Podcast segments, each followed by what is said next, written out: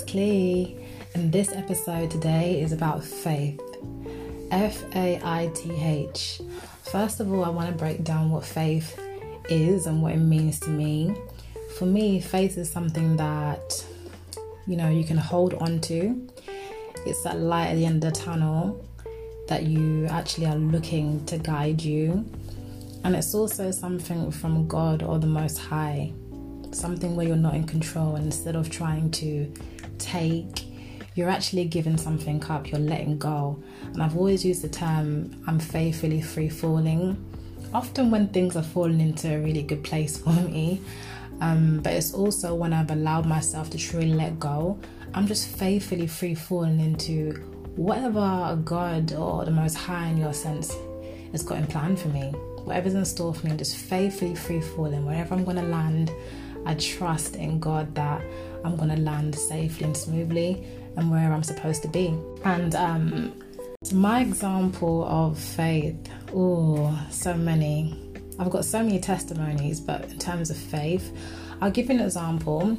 So there was um, a period in time where, for the first time in about what 16 years of working, I had left a job and I wanted to go into something different. I didn't know what I wanted to go into different, or sorry, go to next.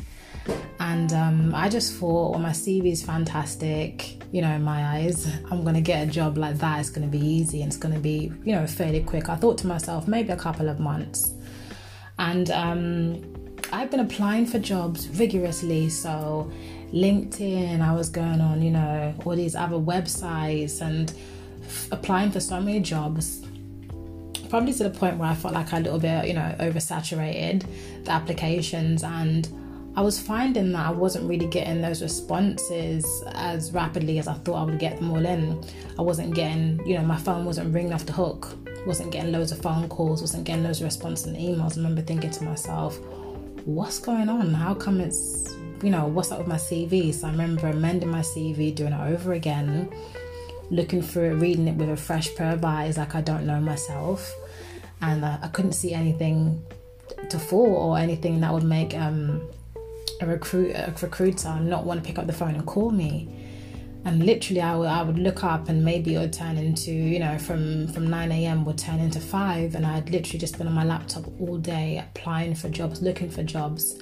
So essentially, that's all I was doing and I remember I I prayed every I pray every single morning, every single night anyway. But I remember praying one morning and say it had been maybe a month and I thought, shit, you know, nothing's changed and I'm starting to get really worried.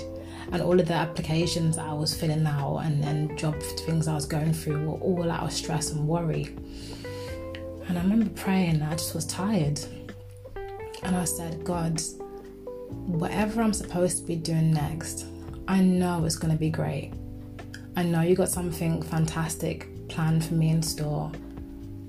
I don't want to worry anymore, so I'm not going to worry. I'm not going to worry, Lord. Wherever you're taking me, I'm ready to go. And in that um, in that moment, I guess I had an aha moment where I realized that you know I talked to my friends at the time and and I was praying every day and I was saying I have faith in you, Lord.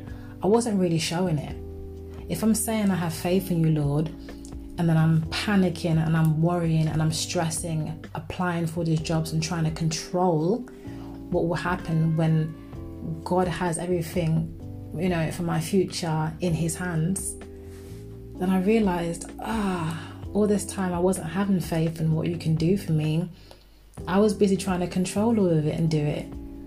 So maybe God was even just laughing, thinking, look at her, stressing, when she hasn't demonstrated having faith in me. She hasn't let go and allowed me to lead the way where she's meant to go. She's trying to do it all. And from that moment when I realized that I wasn't delivering faith, I remember talking to a really good friend of mine and, and telling him about it and saying, you know, all this time I was saying I got faith and I'm being faithful, but actually I wasn't. I was trying to control it all and I didn't stop and allow the Lord to, to do for me. So, from that moment when I realized, I what did I do? I get up in the morning, first thing, eight o'clock, apply for roles. I would allow myself only a certain amount of time, right, because I'm being faithful. I'm not going to stress. I'm not going to worry no more. I'd allow myself maybe three solid hours of applying. Then I would pause, allow myself to, you know, have something good to eat, be thankful, go out for some exercise, watch a show that makes me feel good, and then be productive in something that I like to do. Still praying for what I wanted, not stressing, not worrying, and still living my life. Because remember, that Lord loves us and wants us to enjoy having the air that He allowed us to breathe. And what I found from that moment of truly being faithful and not just doing those sequential, sequential things and then just getting on with it, but worrying in my heart. I stopped worrying full stop. I didn't stress about what tomorrow will bring because I said, The Lord will provide. The Lord will give me energy to work out.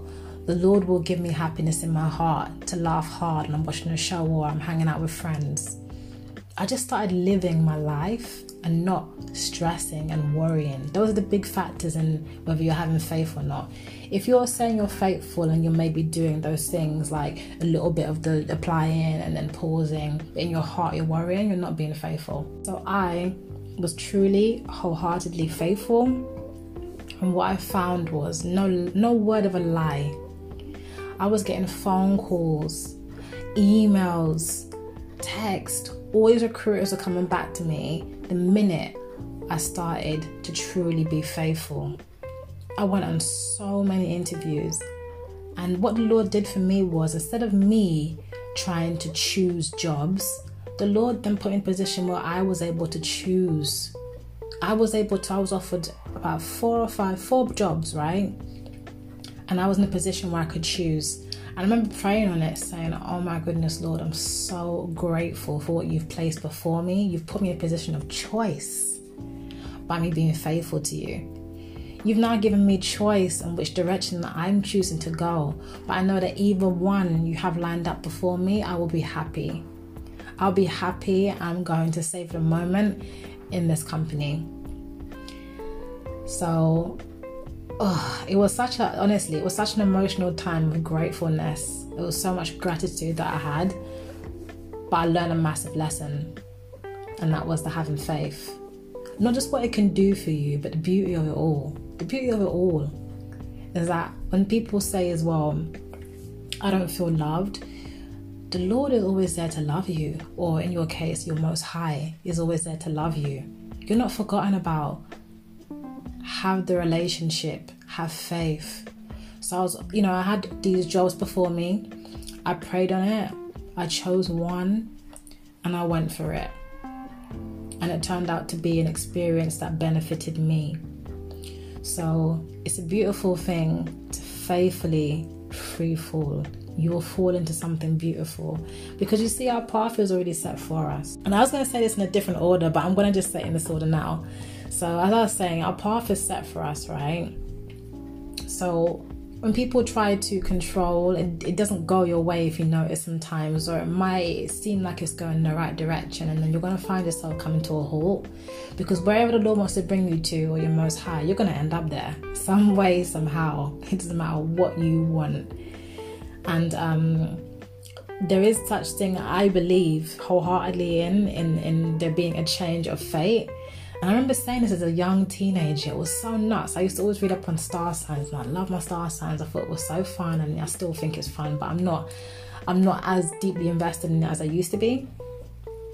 Um, I remember thinking to myself, wow, like some people have the power where fate could change, or they could even change fate. But I feel like God will change things along the route for us.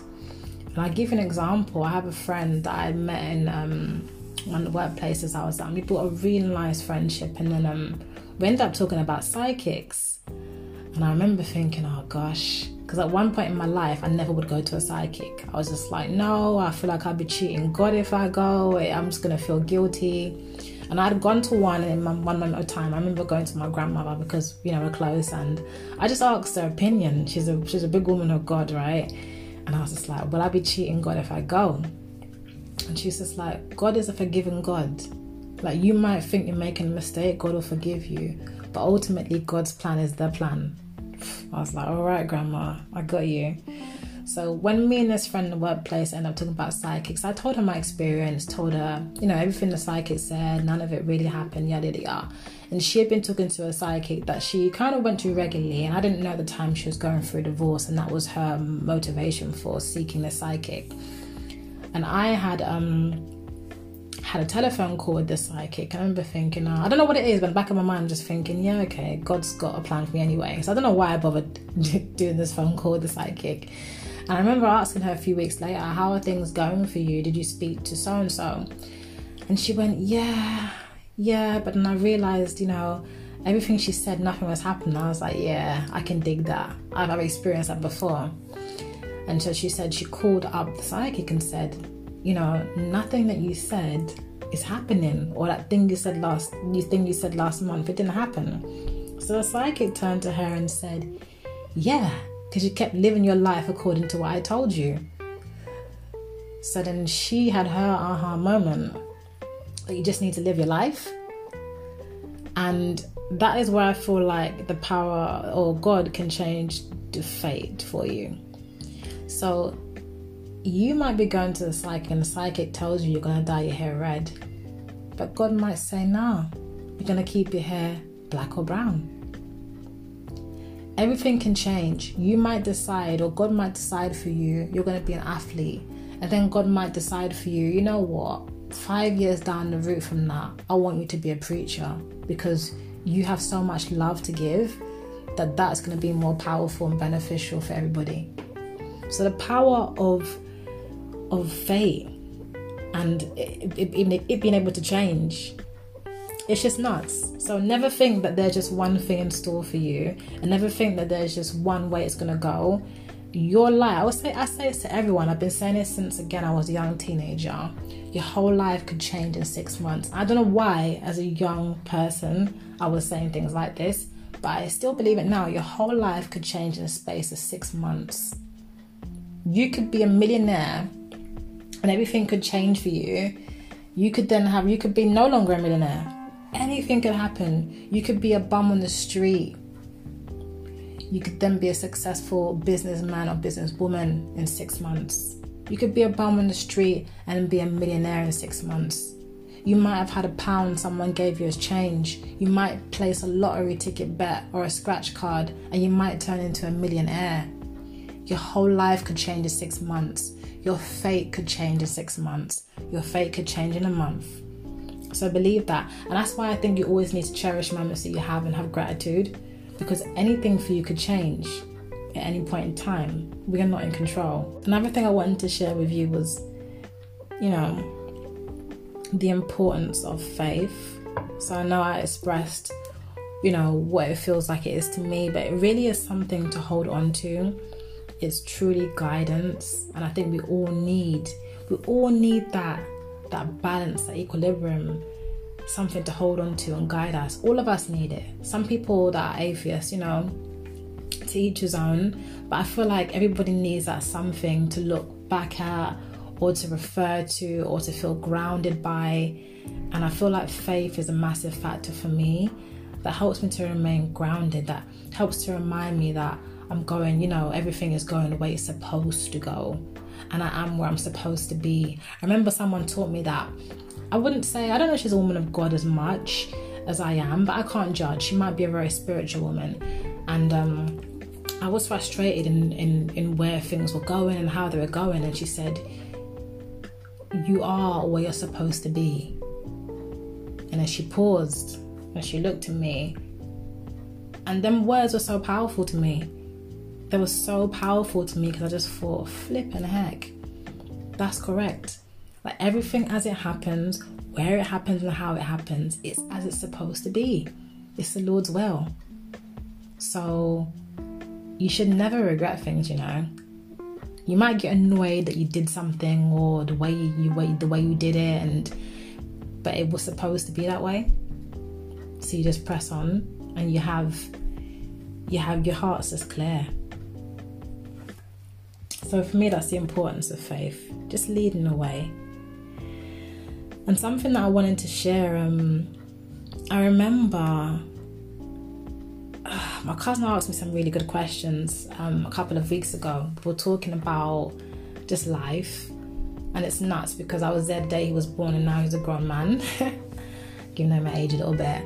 But yeah, he's a grown, young, 20 something year old man, and now we're talking about life together. And he asked me, um, think we were talking about God or something along the lines of God, and I think I was talking to him about faith. We were talking about some things, and I was like, You gotta have faith, man. And I was kind of giving like a little, you know, just reasoning, rapping with him a little bit. And um, he started asking me some powerful questions. He started saying, All right, you know, Clee, so you're saying that everything you've asked the Lord for, you've got. And I said, Yeah, everything I've ever asked the Lord for, hands down, I've received. That's it. That's it. And he sounded a bit puzzled. And I said, I want you to understand this. I've never prayed to the Lord for riches or money. Instead, I've prayed to the Lord for me to be able to provide for myself and my family. I've never prayed to the Lord for fame, and I wanted to be a star, you know. But when I was finishing up school, I remember saying to my parents, especially my dad, both my parents are married, not to each other. I said, Right, I'm going to the studio every day now. I've got a whole album worth of work that are my final tracks, and this is going to be my life. When I was at university, anyway, I'll tell you guys about that. So instead of praying for fame, Instead, I prayed to be able to touch people all around the world. However, you can touch, however, I could touch people, whether it be with my good heart, with positivity, with my big wide smile, with inspiring people. I just want to touch people.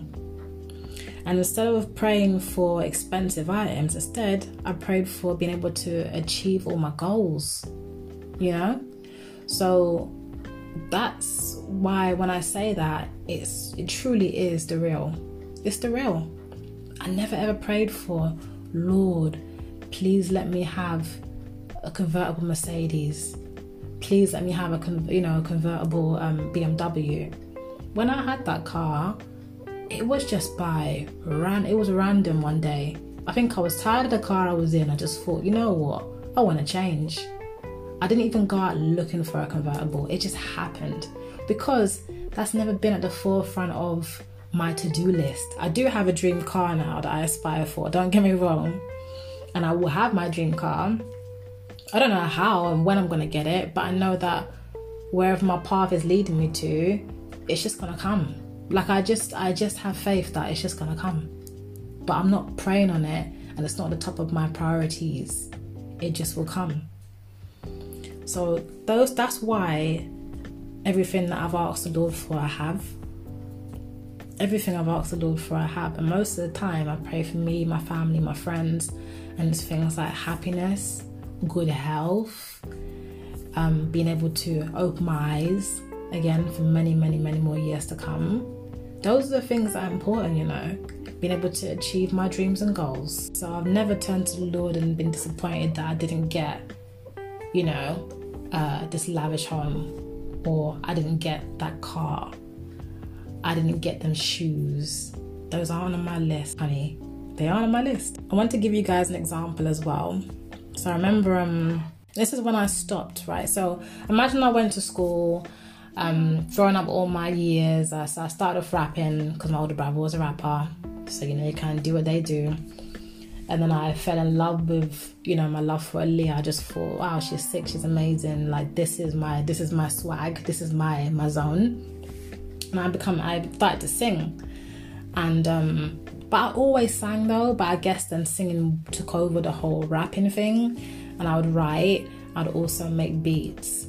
So even when I was at school, secondary school, I did um, music GCSEs and I sang Aaliyah Mariah Carey songs, and we had to record them and whatnot. And that was just my life.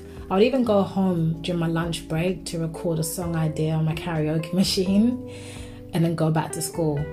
Like I was just music through and through. And um, I was in a dance crew at the time, so everything sort of performing artsy. I just did. That was my that was my zhuzh. That was my little my little zone, right? And then when I went to uni now, I rebelled against my dad, so I decided to to study software design because he kept telling me you can do your music at uni, and I said, you know, you like at at. Don't tell what to do.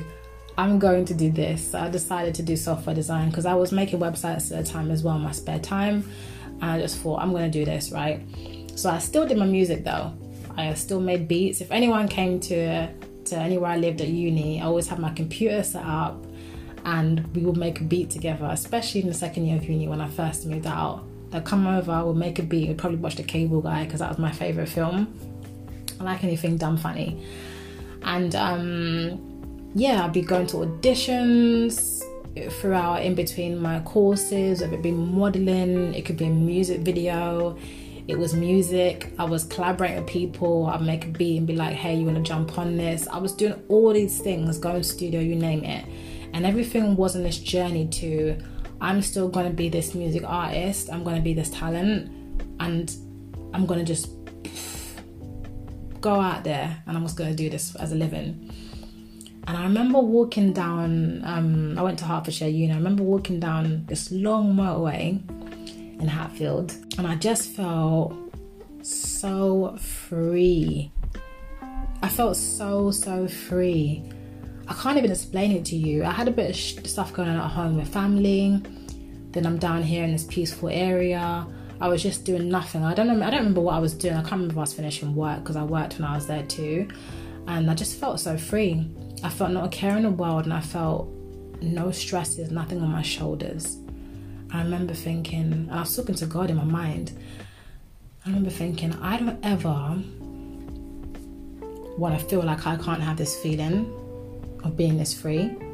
I don't ever want to be able to feel like I can't walk down the street in peace like this. Michael Jackson was on, they would say at the time was addicted to drugs and then he'd end up dying a few days, a few years later. It seemed like everybody that was famous that I really liked and aspired to want to be like, then none of them seemed happy. It didn't seem like fame was a thing that that made people happy. It just seemed like the minute they got it, they were down or they would lose a loved one along the path. A lot of them would say they can't really live their life no more. They can't enjoy things like just going to the supermarket.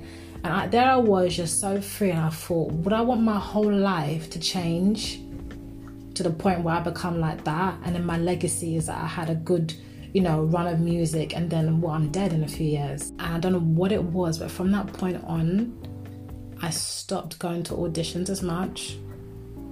I remember I'm, i removed my SoundCloud because people used to message a lot to jump on beats.